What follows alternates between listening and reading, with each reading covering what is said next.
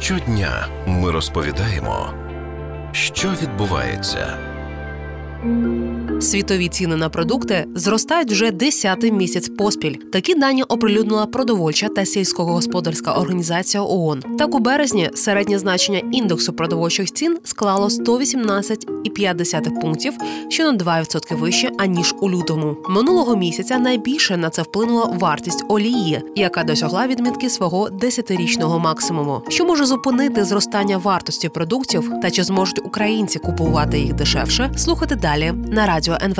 Алекс Лисіца, президент Українського клубу аграрного бізнесу. Чому вартість продуктів на світових ринках зростає вже десятий місяць поспіль? Почалося все по суті минулого року зростаючого попиту на деякі продукти харчування і на корми в Китаї. Китай досить сильно потерпав свого часу від африканської чуми свиней. Вони почали масово нарощувати поголів'я минулого року, і до цього всього додавався неврожай в багатьох країнах, в тому числі і в Україні. Відповідно, що ціни пішли вверх на основні групи товарів, такі як соя і продукти сої, соняшники, олія, кукурудза, яка використовується у годівлі тварин. А яка частка пандемії у цьому зростанні? Важко сказати наскільки пандемія внесла напряму. Скоріше всього, що ні, не напряму, звичайно. Адже як ми знаємо, в багатьох країнах світу і в Євросоюзі, особливо в Америці, видавалися трильйони грошей, які йшли по суті на підтримку споживання. Ця грошова маса мала десь вилитися. Вона якраз і вилилася в багатих країнах в підвищенні цін на продукти харчування, зростаючий попит. А для бідних країн це виникло певною проблемою, адже ті країни, які є нетоімпортерами аграрної продукції, для них це шок. Чи мали ми вже прецеденти подібного стійкого зростання цін на продукти, та чи є передумови для зупинки підвищення вартості, а можливо навіть зниження? Схожий прецедент у нас був останній раз 2006, початок 2008 року. Величезний стрибок цін по всьому світу на основні групи продовольчих товарів. Тоді була дискусія глобальна у всіх країнах світу,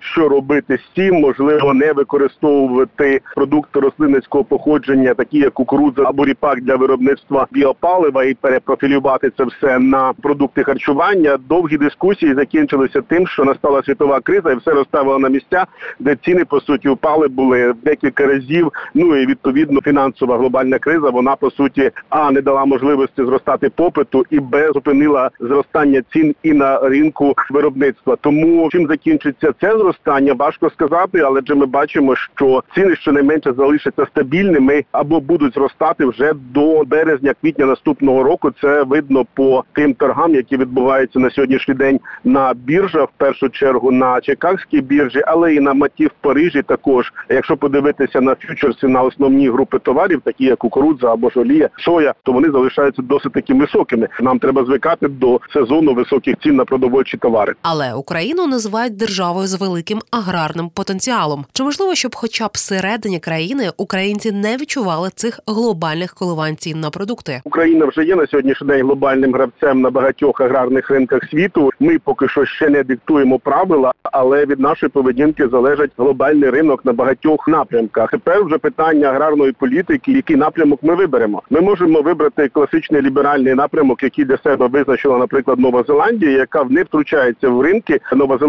є великим гравцем на ринку, наприклад, молочної продукції, ринку м'яса, баранини. Тощо місцеві жителі не задоволені тим, що Нова Зеландія такий великий гравець, і ціни на місцевому ринку суттєво зростають. Або можна вибрати ринок Росії, яка обмежує експорт, яка вводить якісь певні квоти, де вже не задоволені і бідують місцеві фермери аграрії. На відміну європейського союзу, наші аграрії не є дотованими. Тобто, ми по суті наш бізнес залежить виключно від того, що ми заробили, продали. Тут же треба вважати знову ж таки, що наші люди не мають того доходу, який є в Євросоюзі. Тому очевидно, нам треба передумати саму позицію, яким чином допомогти нашим громадянам України, яких є низькі доходи, хоча б якимись продуктовими марками для того, щоб вони могли купувати продукти харчування. Як на мене, зважений підхід не заважати ринкам працювати і аграріям заробляти гроші, а з іншої сторони підтримати бідні верстви населення шляхом запровадження продуктових талонів або якихось пайків, які би дозволяли їм повноцінно харчуватися. Як Україна може скористатися на свою користь? Користь таким зростанням цін на продукти. Цього року, за прогнозами Міністерства економіки та сільського господарства України, ми очікуємо десь рекордний врожай зернових та землебобових на рівні 75 мільйонів тонн. Адже погодні умови, які сталися зимою, сприяли в принципі досить таки непоганому розвитку і вегетації рослин озимих культур. Це означає, що в принципі ми можемо очікувати досить таки непоганий врожай. За тими цінами, які зараз домінують на світовому ринку, то очевидно, що Україна може суттєво збільшити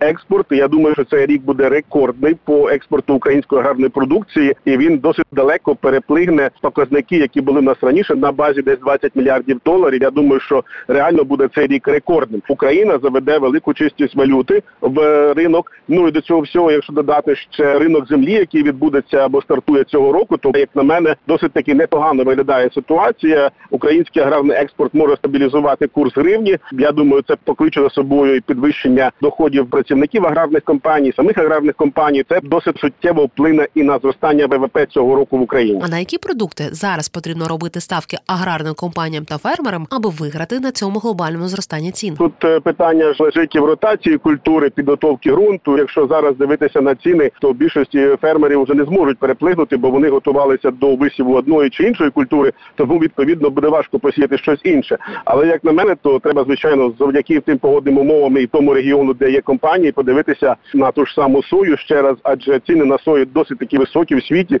і вони, я думаю, будуть і далі зростати. Не соняшником єдиним, а і в тому числі соєю зростатимуть. Я думаю, ціни також е, цього року на так званий борщовий набір. Минулого року в нас був дещо недоврожай. Цього року я думаю, при тих погодних умовах ми отримаємо непоганий врожай. Це означає, що в принципі знову ж таки ціни будуть бо стабільними. Те ж саме, що відбувається на ринку цукру, адже ринок цукру і цукрового буряка буде досить таки цікавим цього року. Я думаю, що в сільському господарстві цього року є дійсно непогані перспективи по багатьом напрямкам.